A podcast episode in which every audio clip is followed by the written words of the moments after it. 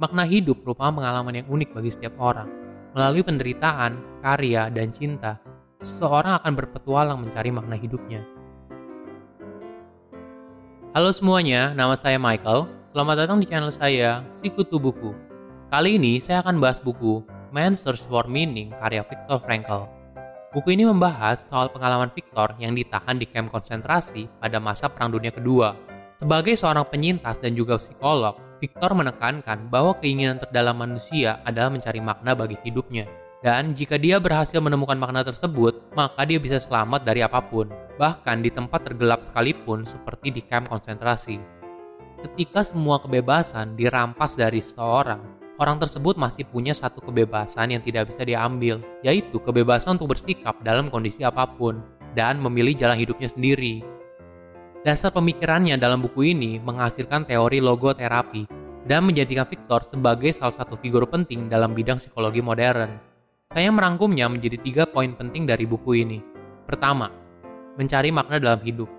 Victor menjelaskan ada tiga cara seseorang dapat menemukan makna dalam hidup, melalui pekerjaan, cinta, dan penderitaan.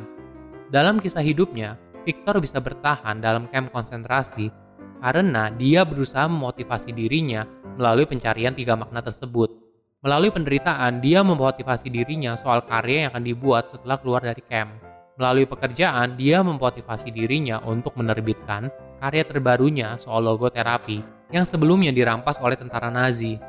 Dan makna hidup dalam cinta yaitu keinginan untuk bertemu kembali dengan istrinya ketika dia bebas.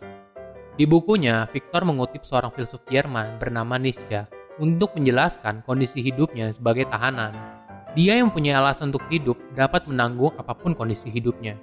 Saat itu, Victor menyadari bahwa dia tidak bisa mengharapkan sesuatu yang lebih baik dari hidupnya. Tapi menjadi sebuah pertanyaan, apa yang diharapkan dari hidupnya? Makna hidup yang utama dapat ditemukan ketika seseorang bertanggung jawab atas setiap tindakannya dan menggunakan hal tersebut untuk menjadi versi terbaik dari dirinya. Kedua, setiap orang punya makna hidup yang berbeda kita tidak bisa membandingkan makna hidup satu orang dengan yang lainnya, apalagi berusaha mencari makna hidup yang umum bagi semua orang. Setiap orang harus menemukan makna hidupnya sesuai dengan kondisinya saat itu. Victor menjelaskan bahwa setiap orang punya tujuan yang tidak bisa dikerjakan oleh orang lain, hanya oleh dirinya sendiri.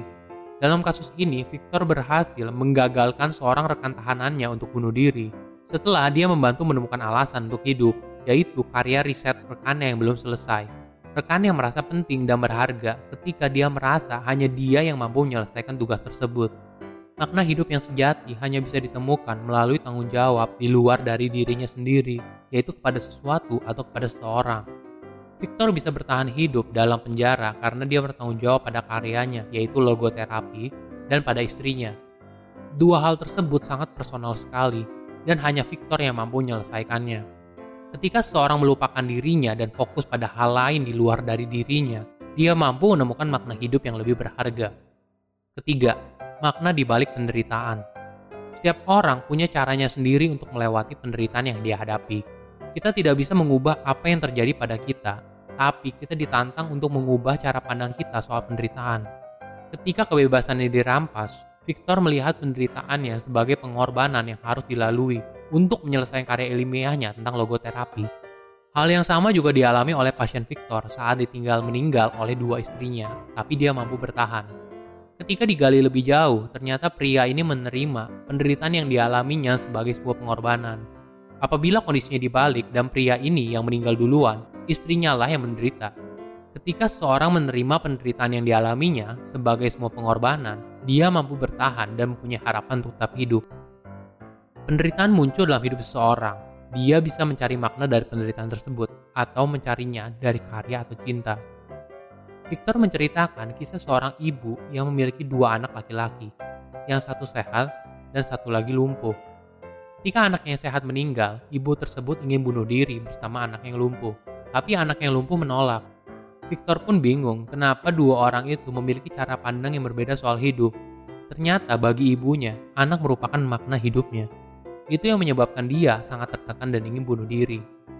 Victor pun membantu ibu tersebut menyadari bahwa dengan merawat anak yang lumpuh, dia akan memberikan anaknya hidup yang lebih baik. Inilah yang membuat ibu itu sadar dan hidup mereka menjadi lebih baik. Makna hidup merupakan pengalaman yang unik bagi setiap orang. Melalui penderitaan, karya, dan cinta, seseorang akan berpetualang mencari makna hidupnya. Melalui pencarian inilah, seseorang akan merasa hidupnya bermakna untuk dijalani.